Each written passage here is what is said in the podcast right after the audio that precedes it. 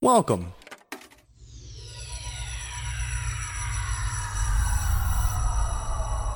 To Arcade Audio.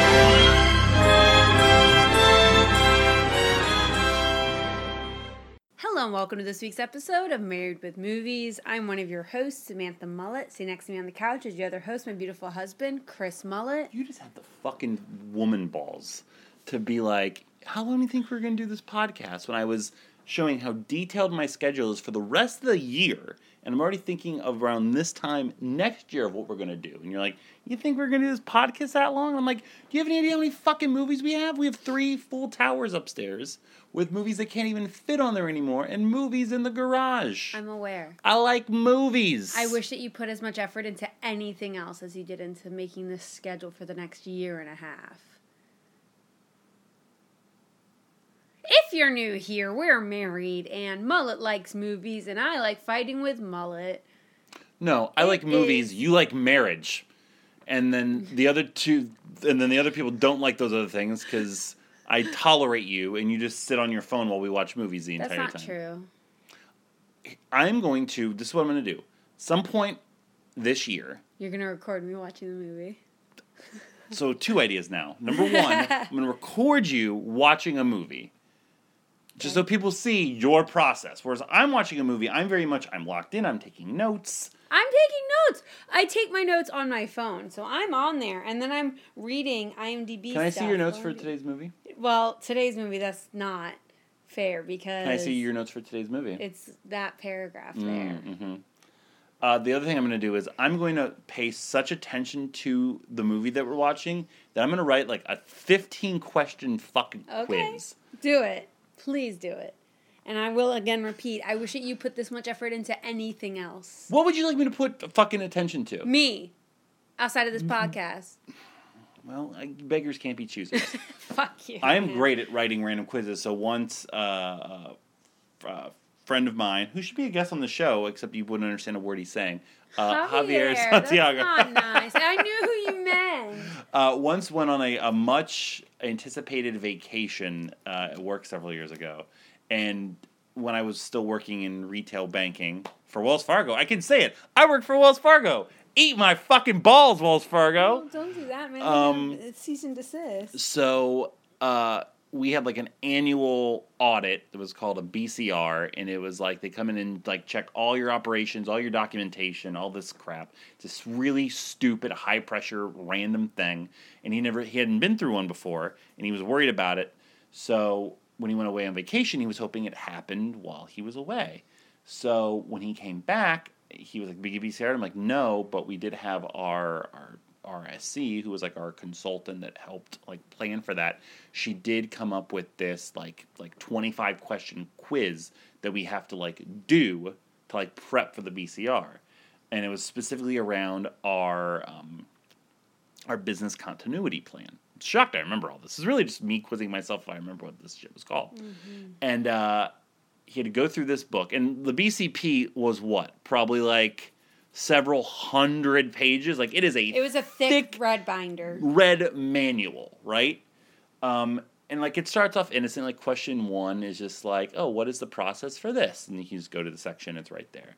Question two, kind of similar, and then question three is like, like what would somebody in California have to do if this happened? And it gets more and more and more intricate. We're like, question nine is like, what is the fourth step in these in uh, section seven A of of like this process?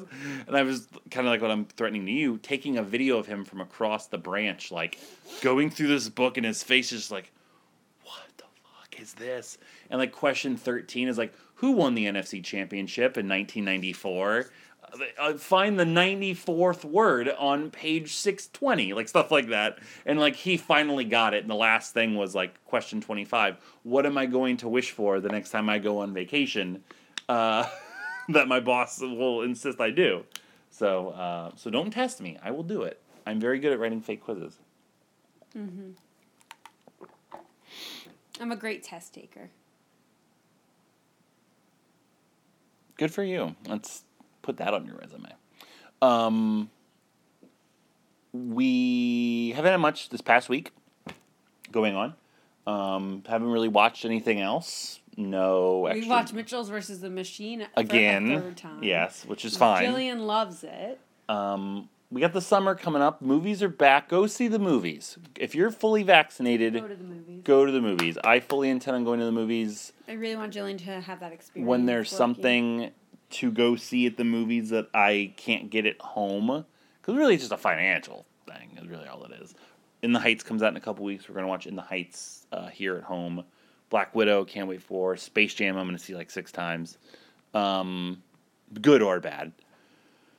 Yeah, go go watch some fucking movies. And we also we have a massive list that we need to uh, still whittle down from things that we've missed. Yes. So that's what we're going to try to do this summer is knock out some of those movies on top of, you know, All the oh, movies we're watching for this podcast. Plus, mm-hmm. make sure you're subscribed to patreon.com slash arcade audio. We're going to start our ah. summer game series. We have a lot to do. We do. We're very, very busy. But what we're busy with today is wrapping up our Wrap It Up series. For started now. started over a year ago. I believe a year and a half ago. I don't even know what mm-hmm. the first one was. Um, Frozen 2, I believe. Or I- that was the third one, maybe. Yeah, I want to say maybe Amazing Spider-Man came before it, something like that. I think I have it. Hang on. Yeah, if you have it, that'd be I great. do. F- Uh, Mamma Mia 2. Ah, yes. Mamma Mia 2, then Frozen 2, what then was the, Amazing what was the date we watched 2. Mamma Mia 2? 224. Okay, so over a year, so about 15, 16 months it took us to get through our Wrap It Up series. Went back and watched all the movies that we missed from the franchises that we'd watched previously that we didn't own or hadn't come out uh, by then. It is done. We are finished. Like Samantha said, until something comes from this moment forward. So let's say, uh, I'm trying to make an example. So in two weeks, when we watch Lilo and Stitch, let's say they make a Lilo and Stitch 2 in five or six years. If we so choose to buy it and own it, it would immediately go into the rotation so we don't have any open ended series or franchises. Uh, if you're curious about going back and looking at like our episode history and being like, oh well, you guys did Guardians of the Galaxy one and two, and you didn't do like the Avengers movies that they are in. We had a breakdown either on this podcast or on Patreon previously. We went through and explained everything we are and are not doing. This was I the last. still disagree. Well, you can disagree all you want. That's too much to do. This is a last minute edition because based on what happens in Star Trek Into Darkness and the way that the the multiverses essentially work, we decided that this would qualify. Also, it's the only other Star Trek movie that we own. You make up these rules because I do believe, especially given everything that's happened, like this is a completely different movie with completely different characters. no, it's not. Completely different actors. No, it's not. Leonard Nimoy in Yes, Star Trek I'm Into aware. Darkness is this Spock. I know. But all the MCU movies take place in the same universe, in the same timeline. Okay. They're on a timeline. So if you want our they go back in the Avengers. They in, in they go back to the other movies, which means that they're in the same universe. Which means I was right all along, and you and Rich can suck it. Don't bring him into this. What? He He's the Podfather. He's the He one who didn't- ultimately made the decision. No, he didn't. He helped. That was about influence- Ernest. Same thing. Nothing to do with Marvel movies. Same thing. Uh, at the end of today's podcast, we are going to. I think we've already referenced what our next like little uh, gimmick or our next project will be on top of our guest star series, which is starting in three weeks' time. Even though the next episode we record will be the first episode of that, just because we're going to be planning these things out in advance with people's schedules and whatnot. So stick, uh, stay tuned for the drawing of that movie. But First, we got to tackle Star Trek II: The Wrath of Khan, which is our final wrap it up movie. The greatest Star Trek there ever will be, says Harry Knowles Ain't It Cool News. Star Trek II The Wrath of Khan. Feeling that the future holds nothing close to what the past once did. My eyes started twitching. Admiral James T. Kirk begins to believe that galloping around the cosmos is a game for the young. Yet, on a routine inspection of the USS Enterprise, Kirk's Starfleet career enters a new chapter as a result of his most vengeful nemesis. Khan Noonan Singh, the hmm. genetically enhanced conqueror from late 20th century Earth. Escaping his forgotten prison, Khan sets his sights on both capturing Project Genesis, a device of godlike power, and the utter destruction of Kirk. Revenge is a dish best served cold. Khan. Oh, oh, you. That was so close. That's like fucking eggshells. I don't even know That what was means. really, that was so close. I was worried the full name was going to be on here, and I was like, I think they said it. No, I don't think they did say it. But Noonan, that I mean, that's pretty easy. I would say. I'd, I'd say Noonan. Alexa, No, come on. Alexa, what is Khan's full name from Star Trek?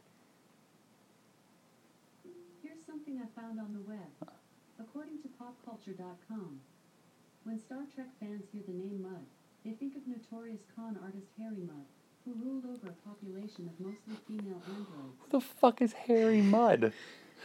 Uh, Alexa, who did Ricardo Montalban play in Star Trek?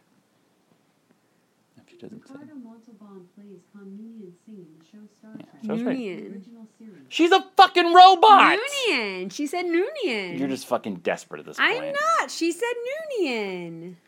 You can't go based off of that. Why? Because I said Yes, so. you can. And if you no, you're just being a cheating bitch now. I'm not. Yes, you are. No, I'm not. Yes, you are. No, I'm not. Yes, you are. Nope. Yes. You, do you fucking count that? No, I'm I'm seeing. I'm looking up the pronunciation to see. Oh my fucking god. Can we talk about the goddamn fucking movie already? No, we can do this first.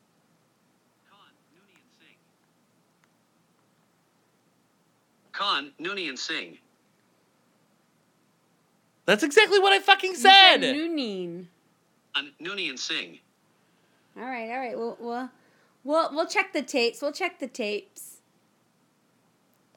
the fuck do you think about this fucking movie? Look.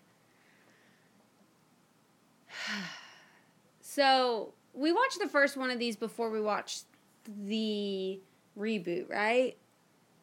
What? So we watched. Oh, we didn't watch any of these, right? No. Oh yeah. So we watched the reboots. Um, I've never seen this before. look, I'm sorry, but I just I know that Leonard Nimoy and I know William Shatner made these characters who they are, and they played them for so long. But I did not think that this movie could come close to the reboot franchise. I think this story was a little bit fuller, but I didn't realize because they also had Khan in. Uh, what's the third one called? The one or the one he was The in? second one, Star The Trek Into one, Darkness. Into Darkness. So I think I liked this story better than that one in terms of like the because that one was like the with like the medicine and all that stuff like at the beginning with like that other person. I liked this. Um, This is riveting. what do you think? So oh, this, so exactly the same that I was just saying. not as much as you. I was let. I was let down. I was let down. I just, I just, I think yes, they're great characters, but I just, I think what they did was I totally disagree with you on that. I thought that the characterizations were still totally fine. I thought Shatner and Nimoy particularly absolutely fucking crushed Well, it. I do and too. were great. I do too, but I think that what what Zachary Quinto and Chris Pine did with the characters was They, amazing. yeah, they do a great job. They do their thought own interpretation. they did an amazing job with No, it. Pine does his own interpretation. Well, Quinto is doing more of a of of a- a, of a, impre- uh, impression. Yeah, yeah. this is always brought up in the conversations of best Star Trek movies, but even beyond that, best science fiction movies, best sequels, best like 80s action sci-fi, like however you want to talk about it. So all of those laurels I- put I in front of me to watch. I don't think it lived up to it. it, to me, it did not live up to it. I don't think it did. I don't think it has anything to do with my favoritism towards the original trilogy because before I think we talked about it all when we did the Star Trek movies. Before the original Star Trek movies, I did not give a fuck about Star Trek. I still really don't. I think that's part of the problem. The the See, I dig it, the- and I always have. I watch a lot of the Star Trek. modern movies were presented in a consumerist, big budget, modern American way with J.J. Abrams directing and all these, you know, I'm going to say attractive, but I don't mean that from a vanity sense. I mean it from, you know, oh, I want to see like uh, what the buzz about this guy from Heroes is and this like Sure, sure. new upstart Chris Pine and I know Sure, Zoe sure. Saldana. Like, like it, like the package that was presented to me when I'm seeing trailers and seeing previews and seeing reviews was like, I want to go see that.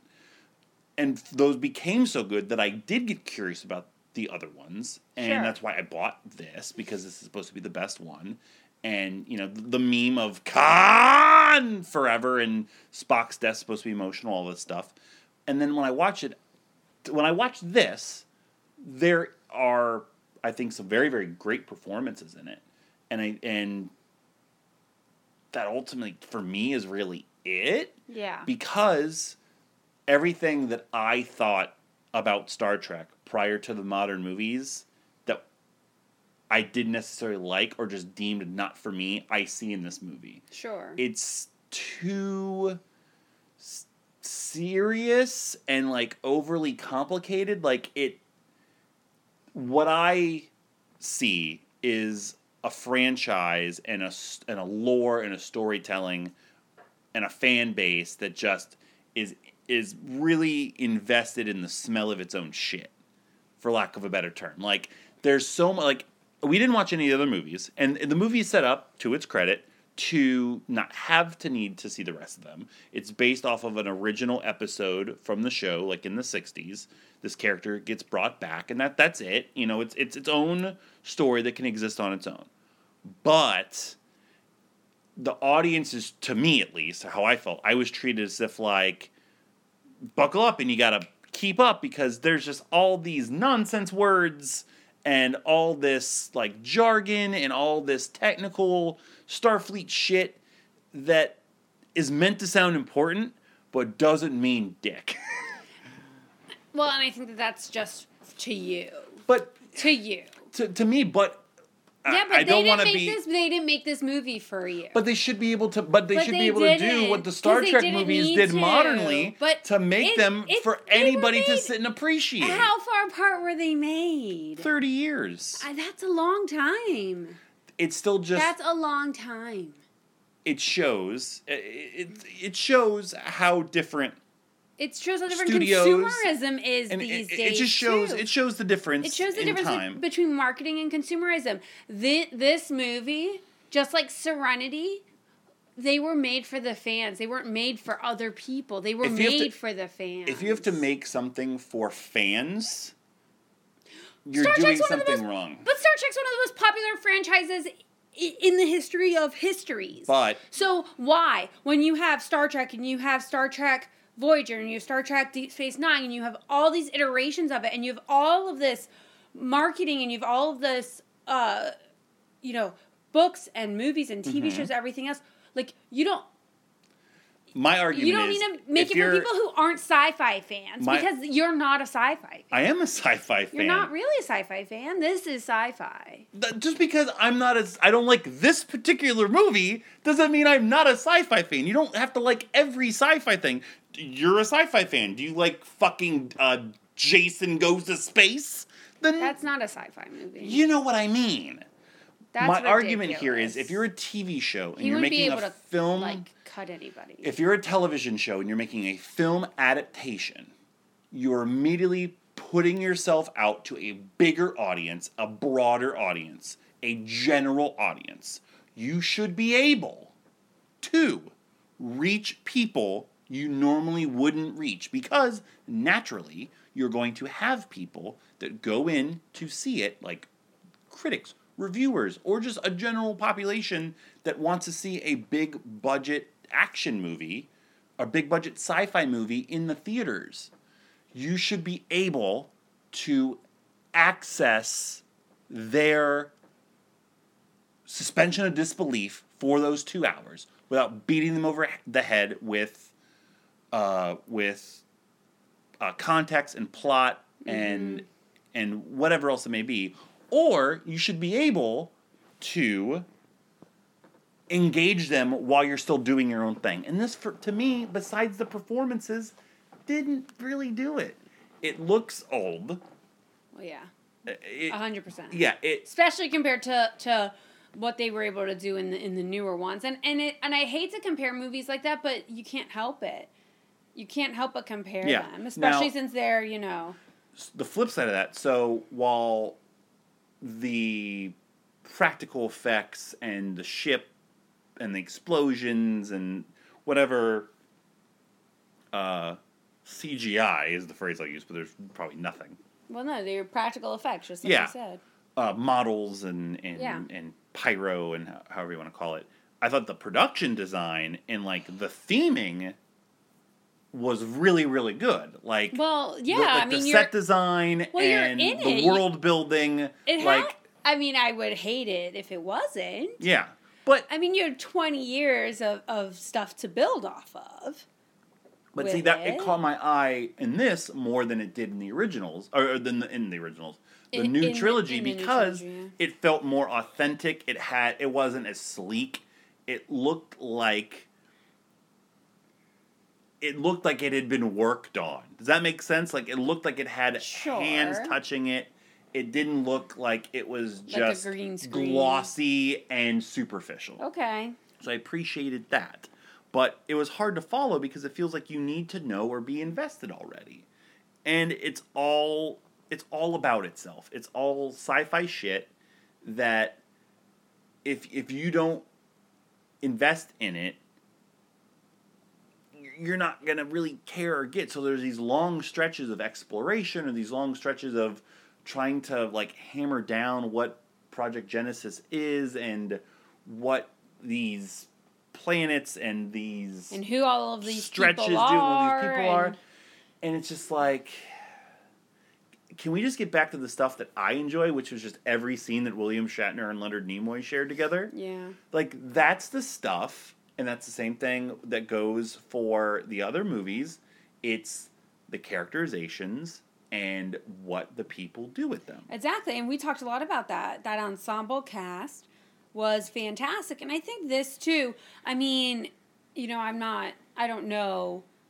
I think that the new, the new trilogy gave a lot more screen time to to different people. But I mean, even in this, Chekhov has a big part.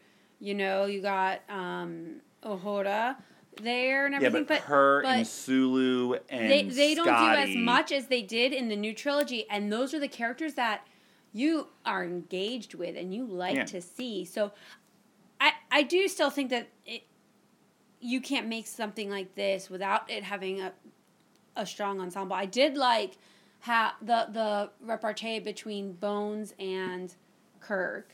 I Sure, think that that so carried through and stayed. I still liked that a lot. I guess I didn't under also stand like when the opening credits hit and it's like William Shatner, Leonard Nimoy, and I was waiting for the, the title and it's like DeForest Kelley. And I'm like, oh, this motherfucker gets before the, the name of the movie. He's like just like Karl Urban, like big Just enough of a it. star to be like well, right yeah, there. Yeah, and I mean, I, did, I, I that didn't get it. triad carried the series. I, I, I just again I don't know it as Yeah. Well.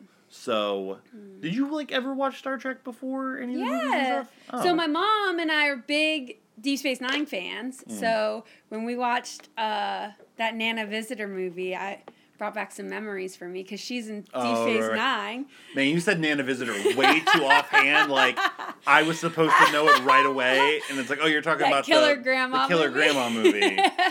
also, for the people listening, it's like Nana Visitor because also it sounds like some like a shitty movie, like an actual like movie. early '90s kids alien movie. So um yeah, so I liked um Deep Space Nine. My mom would watch that a lot. I watched um Voyager because the captain's name was Jane, Mm. and that's my mom's name is Jane. Those of you who don't know, and of course I watched Picard on there. You know, I didn't watch every single episode. Like I wasn't like that, but I would. I'd catch him. I would watch him. I keep up. It was great. I would always confuse that guy who played the first mate with the guy from Tool Time. Always would confuse them. You about Richard Karn? And then the other- Al from. yeah, yeah. Show then- me the picture of the person that you are thinking of from Star Trek. And I will tell you how fucking wrong you are. No, I know, no, but I, I always it looks like him a little bit. Jonathan Richard Frakes. Richard Karn specifically. Oh my god, that's not even close. No, but when he was young, look. Let me get a- Richard let me get a picture when he No, was I know what he looked like when he was younger. Richard Karn is maybe the most distinguishable looking Yes, I person. know, but I would also, by the way, them. I do want him in this movie. Karn. Look right there, like you can't tell me, like like. quick that's look. that's Jonathan Quick look. Frakes. Quick look. Don't you dare no sell Karn. You're welcome for that. Uh, but. They had to have done that on Home Improvement, right? Where it's just like, I feel like they made. well, no, they wouldn't have because well, no, because that's his name, not Yeah. his character's name. Maybe they did some like whackety schmackety like break the fourth like break the fourth wall type thing where Tim Yeah. Allen's like Connor It did like the Tim Allen noise. Yeah. I almost did the Beetlejuice burping there, and that would have been bad as Tim Oh, Allen man. burping. Oh boy. Um. yeah. So, Anyway, off of Richard Card. you liked you watched Star Trek. Cool, get it. Thanks for that that trip down that lane. Um, yeah, so I, I don't know why I shit on you for having so few notes because I didn't have a lot of notes either. Oh. But because there was just these, there wasn't a lot to take notes on. because I was didn't just long 'cause I didn't really know what the fuck was going on and half like, the time. I'm like, okay, yeah, and yeah, yeah, cool. Like fine, move on. I Let's don't- go. I Brandy. I- it's illegal. It's blue brandy. or whatever drink that was. Oh, I was thinking of the song Brandy. No, You're talking about earlier on. So again, so I liked I liked the themes of revenge and aging. Like those are the two integral themes of this, and family Well, and well. death. That's the whole thing. Aging and death. Yeah, age, aging mean like you don't age and at the end of it be like, well, I no, feel it's great. Al- like alternative. I mean, that's not the alternative; it's the yeah, destination. Aging or death. If you're not getting older, then you're dead. But hold on, I don't want to get into some philosophy thing with you. Aging naturally means that you're getting closer to death. Yeah, but it, when you stop aging, it's because you die. Right. Right. That's what I said. I want to leave this conversation immediately.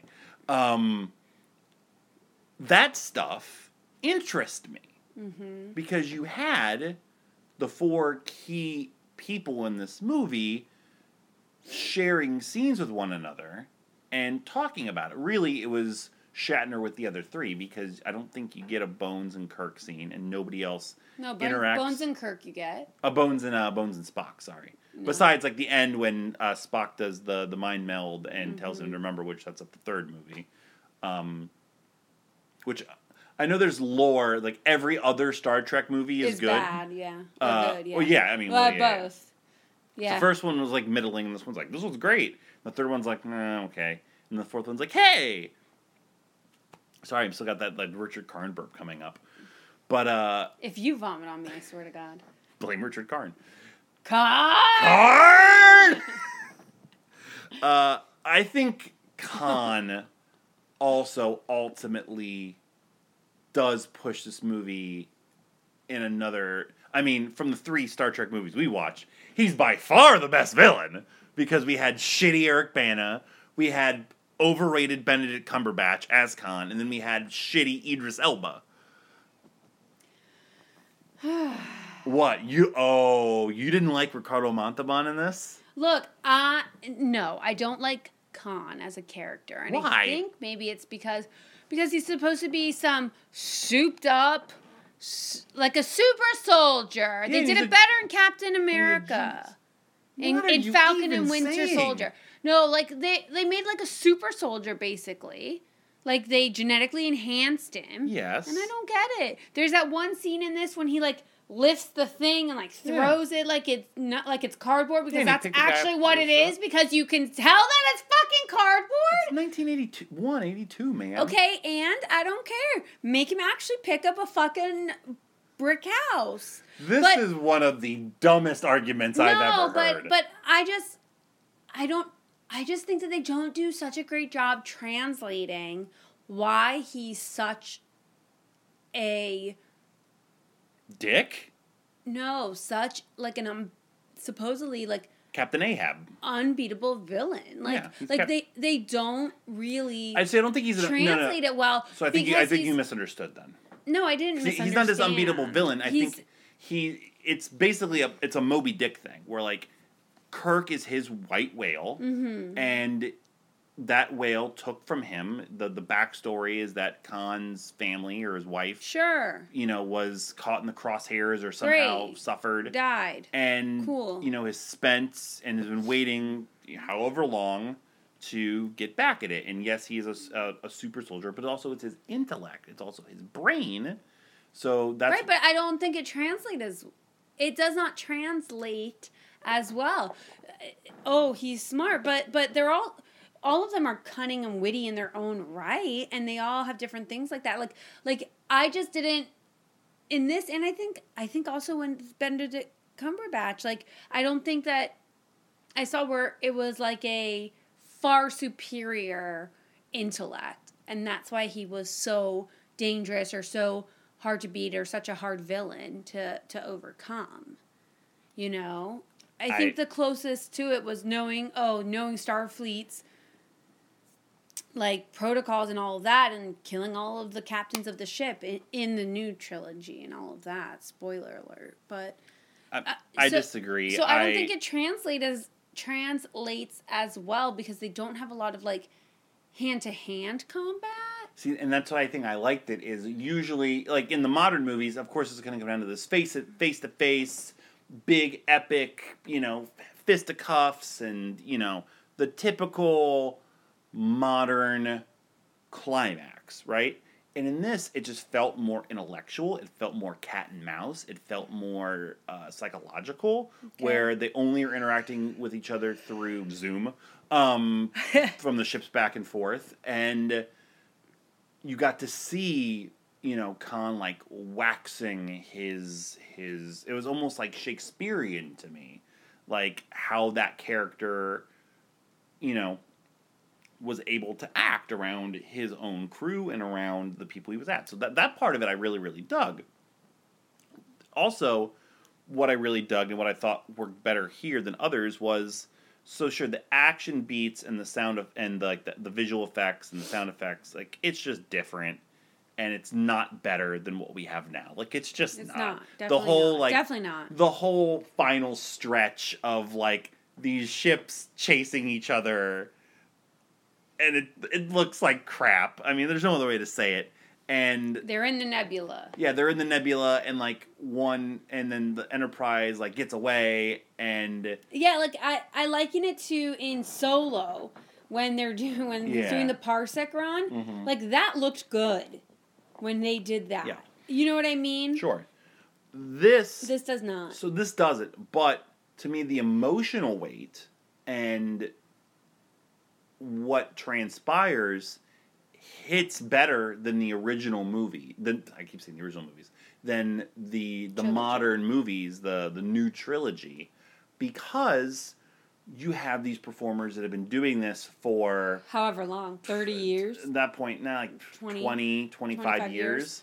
Um, together, right? They were legit and they also best have friends. th- and also have that much more acting experience Right. plus they're like knowing their characters as well. They made the characters right. yeah they're, they're the I- originators of it so yes, I, so I agree, but I, I still think that they did a good job in the trilogies. they, they still do and i still prefer like i would still put the first and the third one above this movie. I'm not i'm not going to remember off the top of my head what my star trek into darkness score was. I, you don't need to pull it up. I, I already have my score for this movie picked but um but like spock dying is a huge moment. Mm-hmm. And sure his his makeup on his face looks like shit. And sure the effects of him like lifting this thing up look like shit. But the emotion of him you know telling kirk that always that he was always and forever his friend and live long and prosper putting the hand up like that shit hits more than the fake out in the second movie, you know, in the retreads and any other character that we, you know, that we lose. Sure. Like that works because also the, this movie particularly did a great job of showing you their interactions and their camaraderie, you know, three or four times in this movie beforehand. Um, and then you get the funeral, of course. Then the blatant, obvious thing, which is going to happen, is he lands on a planet that's supposed to rebirth everything, and he's going to be fine. Um, and it takes away from it all, but it, it's just more palpable in this as opposed to the J.J. Abrams version Okay. to me at least. So that's going to save its overall score for me because beyond that stuff, I thought it was a pretty boring story. Yeah, I, I mean, it was boring very, execution. Yeah, it was very flatlined for a lot of it. I Yeah. think, and and yeah, It, it was also surprising though to see how much of this particular movie is leaned on for the newer movies. Like I know I knew that the Kobayashi Maru oh yeah, was I also like kind of like it was also based it's also like a pop culture kind of icon of its own and that It has been used Well, it's been used in. I don't know if it was even other iterations of this. not even just a Star Trek, but I believe it like like the concept of a Kobayashi Maru like no win scenario test. I don't know if that even originated from Star Trek or Star Trek's just like the best one to do it. But I know that because of it, it has gotten more relevancy. no, Um, it's it is from the fictional Star Trek universe. Okay, but I, but it's it's since Mm-hmm. kind of spiraled into like its own sort of. Uh, this was the first depiction of it. Oh, was it? Okay, I thought maybe it, it Uh-uh. existed in the TV show, possibly. So that's a, obviously a big part of the first one, uh, the of the the first two thousand nine, two thousand eight, whatever. Yeah, so it originated in this one, and then it carried over to that. Yeah. Um, I mean that, that that's what sets the whole piece of the first one in motion. So see, told you this one fits because this is exactly what happens in that one. Is Chris Pine rigs it to cheat, and they talk about it in this one, and Yeah. talks about it being a no-win scenario, and et cetera, et cetera. Um, so that was interesting, but there was also a couple other things that I found were interesting. I didn't specifically write them down, but I feel like it calls back so much of what we've what, what you and I have already seen or what will be used later on. And I feel it's unfair to criticize this movie because it did it first and it was But it's homaged also- later on. But I think it's also the way that it's done, man. It's the way that it's done. And I think we keep skirting around the issue here because we keep talking about everybody else, but we're not talking about your girl Christy Alley in this fucking movie. Two things. Number one, don't you dare say that she's my girl. Number two, it's Kirsty. You said Christy Alley. Whoever she is. She's the LVP of the movie. She's bad. It's the way She's it's, very bad. It's so I think that the Kobayashi Maru is I I love the concept of it. I think it's great. Um, but it's also like it's just the way that it's done. The way it's handled and the way that the people react to it. And yes, I get she's supposed to be part Vulcan and everything like Yeah. that. And she's supposed to be emotionalist and everything. Here- but but the way that she the way that she reacted to it and what she did versus how Spock reacted to him cheating and the whole thing with him calling him out. Like it was so well done. Like like there's just no comparison. I don't care if this movie did it first. It didn't do it as well. Him taking the bite of the apple and shit. Like he fucking owns it. He owns it. So, Kirstie Alley is the LVP of this movie because of how good Leonard Nimoy is. Uh, right. because, like, so Vulcans are supposed to be emotionless and logical, But and not monotone. he's and so pimp. He's- He's, my MVP of the movie, by the way. If we just want to do MVP and LVP together, we, we can get back to that. I may be swayed, but I really think he's the MVP of the movie. But she's the LVP of the movie because he is so charismatic and and so eh, he does it so effortlessly he he he that really it does. seems so natural. yes.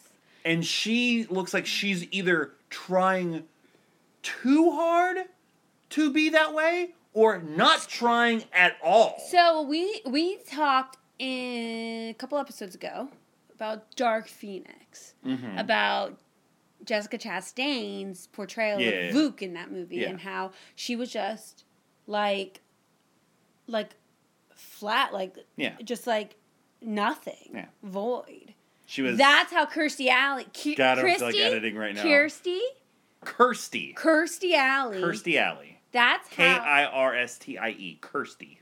that's how Kirstie Alley thought Vulcans were and that's not Yeah. how they are And then that's what makes it so interesting at the end. So a lot of a lot of interesting background stuff here. So number one yeah, one, which you wouldn't know if you went to the movie to to give you a, a, a point for, Oh, yeah. for what your argument earlier. So, oh, shut the one- fuck up. Take it back. the first scene, like the Kobayashi Maru, Maru scene, uh, part of that was born out of the fact that Leonard Nimoy didn't want to do this movie, and they're like, okay, we're just gonna kill you in it. And then he's like, oh great, beautiful, I don't have to do this ever again, awesome. And he did it for like thirty fucking years. Uh, but Keep getting them checks on But- apparently the script, which is crazy to me, the script got leaked. It's like 1981. How did like one person just give it to somebody else? and Just kept passing the script along. Right, It's like not- the internet yeah. was not. It's not like Adam Driver leaving a script under his bed and his cleaning lady finding it and uploading it to fucking Or or message boards. or uh uh, Or Tom Holland Tom Holland, uh, like, fucking just telling people, telling on Instagram Yeah, or exactly. whatever. I don't, I don't know how the fuck that works, but uh, so the word got out that he was going to die, and he was going to die very early on in the movie. So they put that Kobayashi Maru scene With them having with the everybody. worst, It's the worst the fucking worst fake deaths fucking ever. fake deaths. That, I Also, even die better like- than that. So, in the reality of the scene, are the crew like having to act fake Yes, die? That sucks. It's like it's as if we were doing an exercise for like an improv class or horrible. something. But they did that so people, when they're watching the movie, were like, "Oh man, look, this is it already." And then, of course, the reveal is that it's a simulation. But they also changed it because he was supposed to die early in the movie, and I don't know if like that shot of him happening, of like that explosion happening, was not supposed to be. But yada yada yada. Uh, the other thing was at the end of the movie during Spock's funeral. Kirstie Alley's character uh, is like standing there, and there's a like she's like crying. There's like tears tears rolling down her face, and I believe either Shatner or Nimoy points it out like, well, she's Vulcan, like that that's not the case, like that can't be, you know. And the response of the director or the writer, somebody was like, well, doesn't that make her like like the most interesting Vulcan that there is? You know, like what's the other half of her that's allowing her to have these emotions and stuff? And I, I read that and I thought about it and I was like, oh yeah, I guess that's a good. No, and then I thought about it and I was like, no, no, no, you're just covering up the fact that she's a shitty actor. Because nowhere does it say like Spock we know is half human and half Vulcan, and that's why I don't know if it's known here. What um, was it? Possibly. Again, I don't know the I'm lore. assuming I'm it- ass- I, I don't know if that was a retcon or if that's just something that isn't said here. No, he's but- half Vulcan. I'm pretty sure that that's known that he's half Vulcan. Sure. And he, um, yeah, I'm pretty sure it's known he's half Vulcan. Yeah, no, I'll allow it. and I'll- then I um, he just so so whenever he does have emotions, that that's why we Yeah. get it, you know, and that was a big part of the new trilogy. Um, him dealing with Mhm. that. Nowhere. I don't even know who this bitch is. She just showed up in this fucking chair. I have a vague recollection of her appearing like in other things later on, but doing Not like, as not not like Kirstie like a one, like maybe like Maybe. a one or a two off or something. Maybe, but she like This there's is- no there's no backstory to her. There's nothing for us to know that she's more. She's in it a lot. Like Vulcan. she, like she's in like the whole. I thought she was gonna be that first scene con like a cameo. most of the time. Yeah, like she's and it like she gets the special like introducing credit at the beginning. I'm like, oh, this is Kirstie Alley's first movie. Interesting, you know. Mm. And then it's not like she's just not interesting. She's very detrimental to the movie, Yeah, and that says something. I it there, is known that he's half. okay. There are two uh, pretty strong candidates for this as well. I did not like the guy that was Chekov. I thought I didn't, and I oh rest in peace. I thought that Anton Yelchin. Antoine Yelchin d- does such a great job. That naivety and that. I didn't know that he had such a big role in this. The character, too. neither did I. The char- I always thought he was kind of like the last on the totem pole in terms of like importance of characters. Sure, but he obviously wasn't, and the, I, I think the youth and the innocence of the character is what helps. It. I think so too. and in this, it's just like he's just, Honestly, You- halfway through the movie, I'm like, is that tattoo from Fantasy Island and Montalban got him a job? And I was like, oh no, that guy's like a little person. he just looks like him from the neck up. Yeah, no, So I didn't like him. I didn't like him, and I also didn't like that nasty ass fake slug crawling all up in his ear. Oh. That does freak me out though. Like that made me really uncomfortable. Well, because- there's Beetle in here. ah! shout no. out to shout out to uh, future Ugh. guest on the show, Tony Colt's college friend Kent Russell, Ugh. for his slug in the ear story. Which So- I'm not going to tell. Yeah, please don't because I like have a fear of like something like crawling in my ear Mhm. and just like being in my ear. I It's a Ugh. weird phobia. well, so when I was little, uh, probably I hope you just tell the exact Kent story. Six or well, seven. Beetle in here. no, about six or seven. I had my I had um my ears were pierced, and I think that they closed up, and they like I had to like reopen them, and I had the press on earrings. I had like this big pack of press on earrings, and I had them. And one of them fell off and it got stuck inside my ear. Like that's why I have problems. I don't know if you've ever noticed, but like sometimes if I wear earrings too often, this ear starts to bleed because the earring got stuck look at your inside my earlobe. And my mom had to get it out you- with tweezers, and so that's why I'm tell you. terrified of things like going in my ears. That's why I won't wear like little tiny earrings and stuff. So I'm so scared that it's gonna get stuck in my ear. I could never tell you the last time I've even noticed that you've been wearing earrings. I'm wearing earrings right now. What are you talking about? Fucking. Uh, so I didn't like him, and also the whole uh, Doctor Marcus and her son subplot Mm. was a big ol' skip for yours truly. and that that's Kirk's son too. Yes, so so Doctor Marcus, who's played by um. Alice Eve in the second movie, uh, in a very much jerk off scene. Oh where, yeah, where she gets naked. Well, yeah, because because it's like the shitty, so gratuitous. yeah, it's the gratuitous, awful, masculine action stuff of the early. And your aughts. favorite part? No, I hate that scene. Uh, because it's so blatant and, and disgusting. Oh, you you prefer to work for it? Don't put it like that. Come on, man. Um, You didn't deny it. no, I'm trying. I'm trying to remember my point. The uh, that whole subplot is just awful, and it eats up all, eats up too much time. I didn't like the son specifically. The, he was. I thought he was gonna go fucking surfing or something. Yeah, I was like, dude, get your fucking just- Brillo hair, Kenny Omega shit out of my face, man. Like, Dolph Ziggler before he Yeah. grew his hair but out. all that said, the LVP is Kirstie Alley. She was just. I just. She was not endearing at all. I just. Not. She was not compelling or endearing. She was distracting.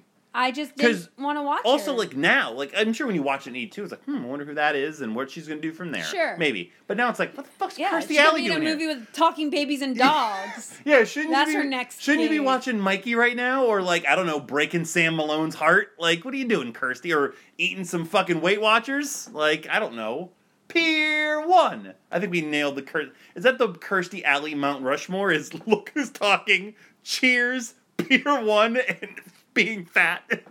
I think you've nailed it. Nailed it. Cool. So Star Trek doesn't make it LVP. Uh, MVP. I Already stated my case. So the main three people are the candidates here. I love Shatner. He- Shatner's great. He's the he he's just he's the best. There's too much Shatner. Shut your mouth. there is. Shut your goddamn mouth. There's too much of him acting in this. He's an actor. I know, but when Shatner acts, sometimes he acts. You know what I mean? He's great in these small, intimate scenes, like I talked about with Nimoy and with DeForest Kelley. I also liked uh, his eulogy at the end. Like his emotions there are really real and raw and good. But there's too much of Shatner God. being Shatner and doing his thing. That, uh, which by the way, either the beginning or the end of this podcast will have Shatner's Rocket Man. Uh, why the fuck? It might just it might just be here. I don't know. Um, it won't be. That uh, that it ruins it for me.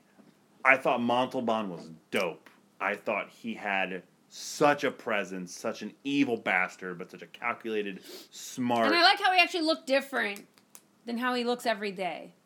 That was one, also one of my things with Benedict Cumberbatch. oh yeah, it was just Benedict Cumberbatch. himself. Yeah, yeah. He just combed his hair the other direction. Yeah, exactly. And he went to the gym for four weeks. Yeah, like Well, to be fair, Montalban, like his chest, I'm pretty sure is a prosthetic. no, it's not. That's his Eh, legit I've- chest. No, I read a, an article. They said it was his legit chest Sure, I'm sure because they he did, did. a lot of push-ups. They're just keeping Star Trek kayfabe, probably. Um, Yo, man, you But- can't be the star of Fantasy Island. but Ni- an Nishiki's in a uncut suit. what do you mean?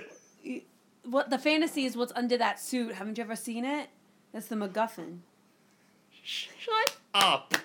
Shut your mouth. The suit is the MacGuffin of Fantasy Island. I don't. What did I just say? The MVP of the movie is Leonard Nimoy to me. I Okay. think I think I'll give it to you. he shows such range in such a limited, purposefully limited emotional character. Like he's just awesome. He just fucking crushes it in every scene that he's in. I absolutely loved him. So you're fine with it? Sure. All right. So Leonard Nimoy is the MVP. Wh- Who were you gonna go for? Shatner. You were gonna go for Shatner. Yeah, but but you're right. I, I don't think it would be the same without Nimoy, and and I, it just was so heavy. He made it really heavy, um, and yeah, I think he was like the heart of what the story was. Because yes, it focused on Khan and Sh- and um Shatner, Khan and, and Kirk and everything, but Yeah. but Spock is really what what this movie was about. Yeah, absolutely. And uh, again, I don't want to make it seem like I didn't like Shatner. Like Shatner would definitely be number two or number three on my list. Like all three of them are, would be excellent choices here. Just to me, Shatner comes with baggage. like Shatner comes with, Sure. you know, you know he's like ninety years old. It's crazy. Like we are unfortunately going to lose William Shatner probably in Oh the my next like God! five years. God forbid. Although he could be like our male Betty White. He could. if by the time you're hearing this, either one of them are dead, I am so sorry because we're recording this a week in advance.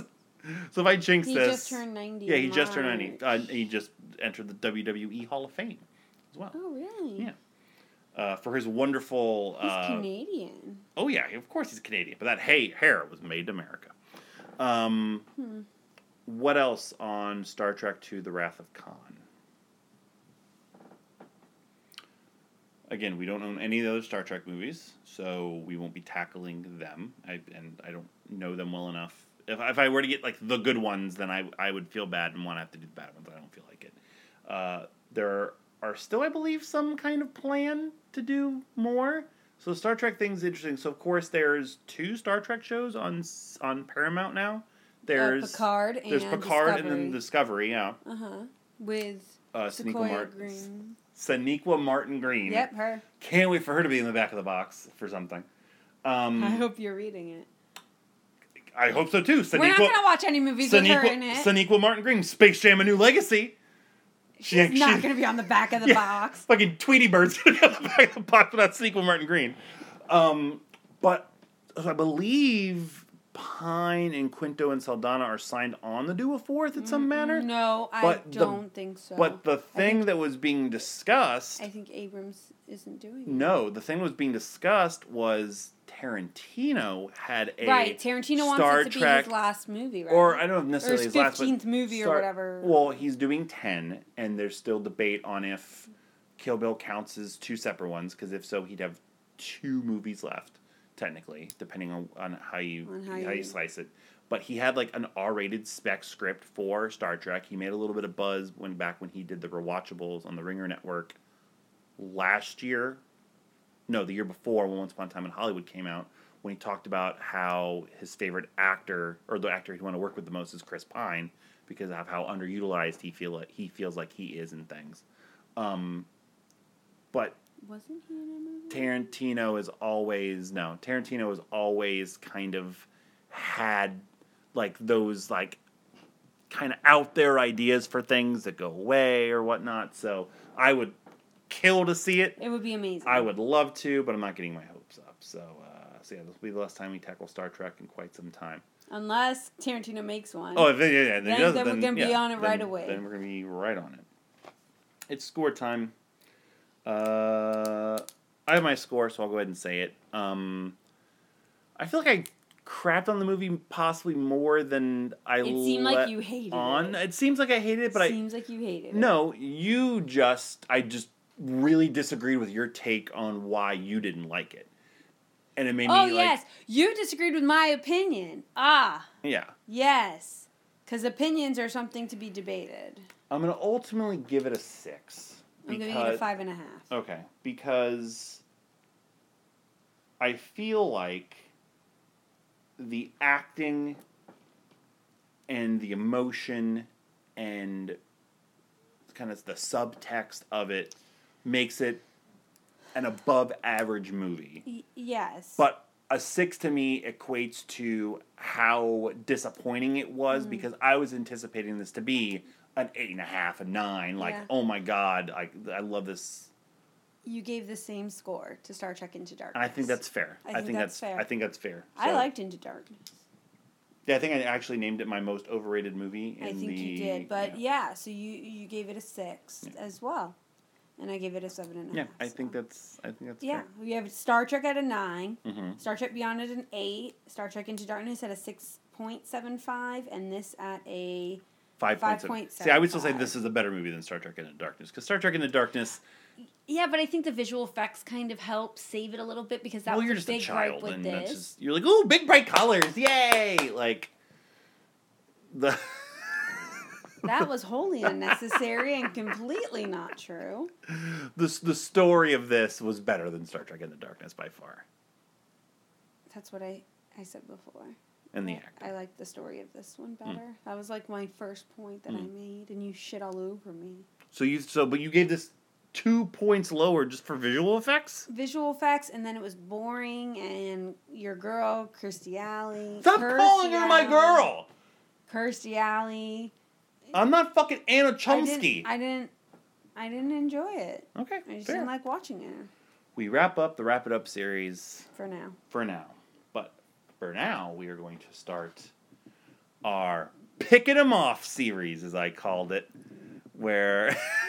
I'll give you that look. Why? Who put you in charge? Naming of, things? I don't know. Next week, we're going to do the Thank Maltese God I Falcon. named Jillian. Hey, I had a big hand in that. Fuck you very much. Next week, our random movie, The Maltese Falcon. Week after that, our nominated movie, Lilo and Stitch. And then our uh, our beginning of our guest star series with our first guest star, Tope Banjo, with I Love You Man and Goodfellas. I can't remember if I did or did not say those previously, but I'm saying them now. I Love You Man and Goodfellas are episodes 349 and 350. Of course, 350 will end our reading challenge.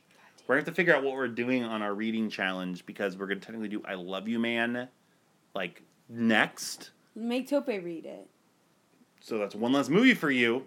No, I'm not also I'm not making Tope read. Have you ever heard Tope read out loud? I love Tope. I'm not making Tope read out loud. Uh, You make him sound illiterate.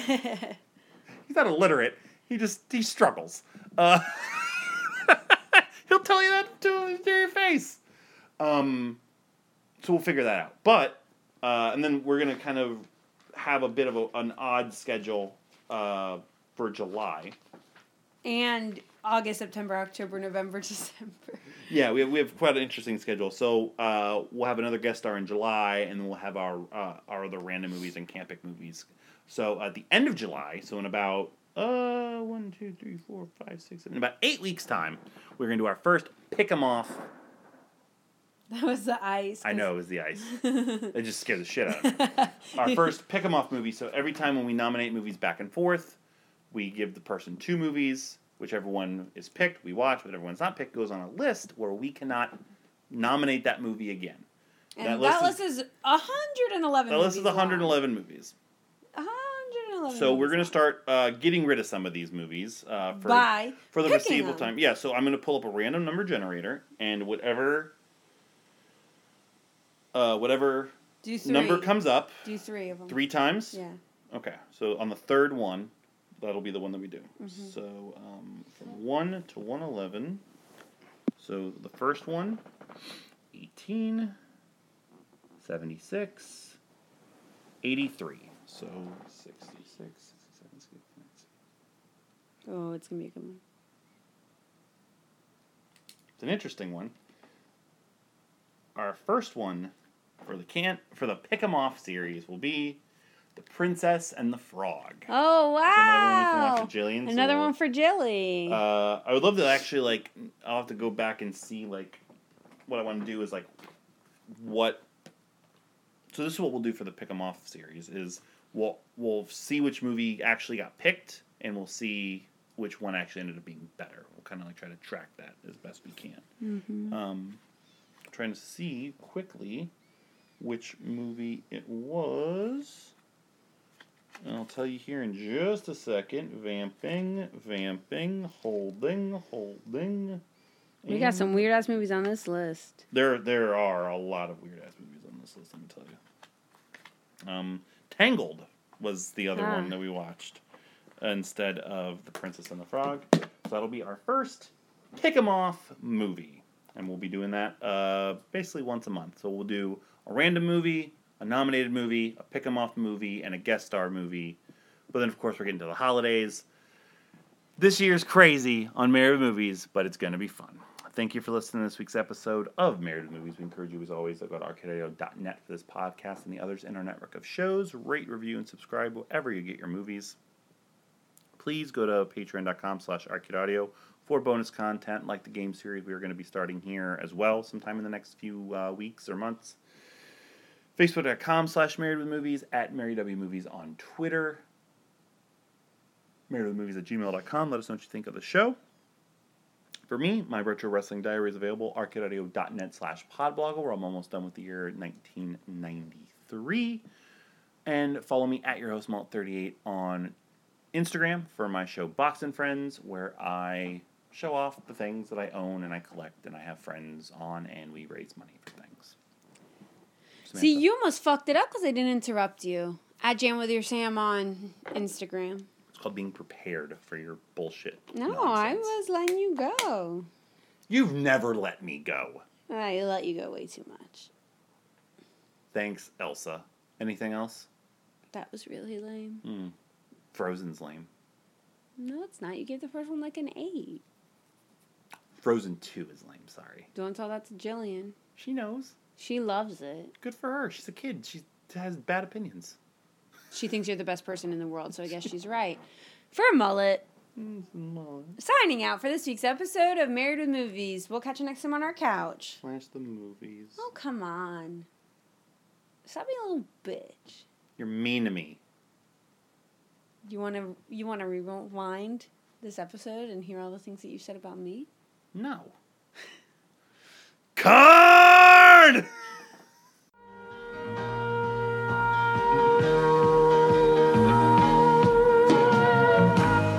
I think it's going to be a long, long time. To touchdown brings me back again to find I'm not the man they think I am back home. Oh, no, no, no. I'm a rocket man. Rocket man. Burning out his fuse out here alone. I think it's gonna be a long, long time. Hey everyone. Hey everyone, how's it going? Uh, here's a post song stinger for you. Usually we have a stinger at the end of the episode. What does that mean? I mean, somebody fucked up. Who fucked up? Not Augie this time. Samantha. Are you talking about this this most recent incident or the incident 14 years ago? Ah. So uh, back in June of 2019, when Samantha Oh. nominated So a year ago? two years ago. You're Two bad. years you're ago? bad at calendar math. Barry Windham. Samantha nominated Tangled alongside The Princess and the Frog, and I thankfully picked Tangled because it turns out Samantha can't read the spines of movies. Well, no, you know, And I only recently started going up there to look at the we movies we actually own. own the- I assumed we owned the. Wait, Princess- this whole ooh, this whole time we have not owned The Princess and the Frog. Jillian's watched it several times on Disney Plus, but the rules of our podcast state we have to own it to do it. Yeah, but who? But you're the one who's supposed to call me out. You've called me out so many times when I nominate a movie I've already nominated, or I nominate a movie we don't own. I don't have- always- You have a photographic memory. Yes. You talk about it all the time. I do. So what's the problem It's then? not flawless. Apparently. So we don't own it because Samantha. We own The Princess Bride. We own The Princess Diaries, but we don't own The Princess and the Frog because Samantha's a racist. So You can't say the thing that I had just said to you so back we have to, to me. redo You can't say our that. first can't pick and make it sound like it was something you had come up what with. What we're doing anyway for the end of July. But now, per podcast rules, per the per the Married with Movies memento rule, we now have to buy, and also the illusionist rule. We have That's to a whole different rule. similar. We have to buy the Princess and the Frog, and as soon as we buy it, we have to immediately put it in the rotation. So I will redo the random number generator for the movie that we will be doing on July 29th. Mind you, by the way, also that uh, when I looked at the schedule, our second uh, picking them off movie won't be until October. Like I said, we have a crazy schedule coming up this year, but we're doing it anyway. So the first one, 45. The second one, 23. The third one, 75. So I can just go up a few spots. 82, 81, 80, 79, 78, 77, 76, 75. God damn it. Ugh. It's Bobby. That's all one you nominated. Man, I, I would not nominate a movie named No, that was you. That's you again. I didn't nominate Bobby. I'm almost. What's the movie Bobby? Bobby is, Is the about- Emilio Estevez directed movie about the night RFK was shot. I'm I am not familiar with any of those words you just said except Emilio Estevez. I doubt that I nominated this movie. Give me a second. I'm gonna find it.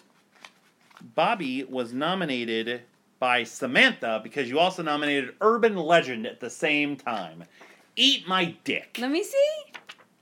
Give me it. It probably Give me the card. it probably had to do with a movie we had just watched, and you're like, "Oh, I'm gonna pick two movies for the people that are in this movie, and then we'll go from there." Hey, dear. No, it's because it's Josh, Joshua Jackson. I can tell you the common thread between them because Joshua Jackson and Emilio Estevez Mm. were in the Mighty Ducks together. Don't you know anything? So cool. So uh, I've never second guessed well, my I've movie never collection. heard of that movie before. I've never second guessed my movie collection more than I do right now, where I don't own The Princess and the Frog, but I own Bobby. You should reevaluate your life choices. I know I have. For Mullet, We're not doing it again. Just Oh. turn it off. Thank you for playing Arcade Audio. Play more at arcadeaudio.net.